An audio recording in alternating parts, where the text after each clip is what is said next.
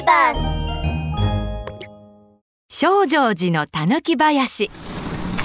むかしむかし正常寺というお寺がありました。このお寺には妖怪が出るというのでみんな怖がって近寄ろうとしません。ある日とても偉い和尚さんが正常寺にやってきました。妖怪なんか私が懲らしめてやろう。何万ダブ何万ダブ。偉い和尚さんはお寺にこもってお経を唱え始めます。その様子をこっそりと覗き込んでいる者たちがいました。へえまた人間が来たね。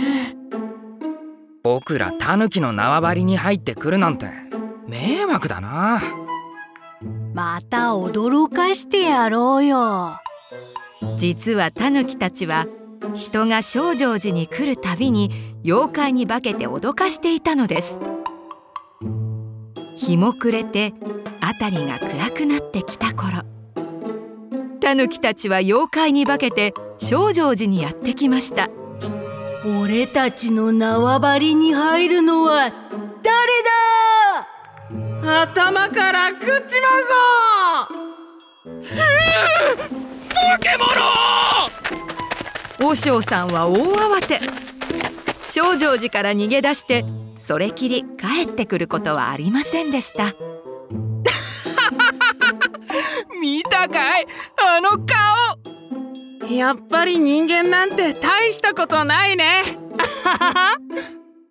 それからしばらくしてまた別の和尚さんが正常寺にやってきました。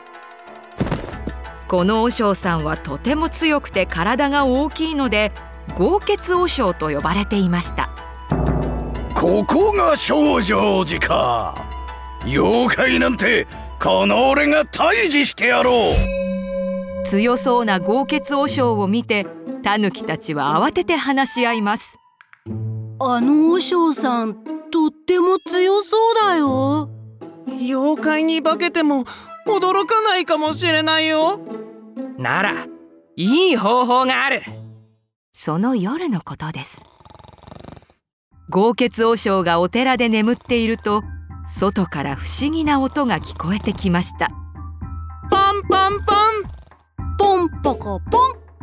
ポンポコポンのポン。タヌキたちが正常寺の庭でお腹を叩いていたのです。うるさい。これじゃ眠れないじゃないか。タヌキたちは毎晩毎晩腹太鼓を叩きました。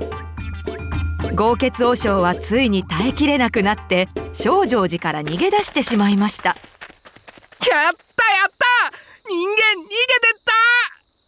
これでしばらく静かに暮らせるねそれからしばらくしてまたまた別の和尚さんが正常寺にやってきました。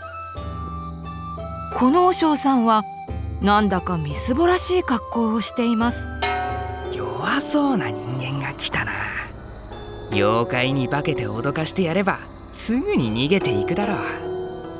この日もタヌキたちは妖怪に化けて和尚さんを脅かしに行きました。うおーうらめしやおお妖怪さん。よく来たね。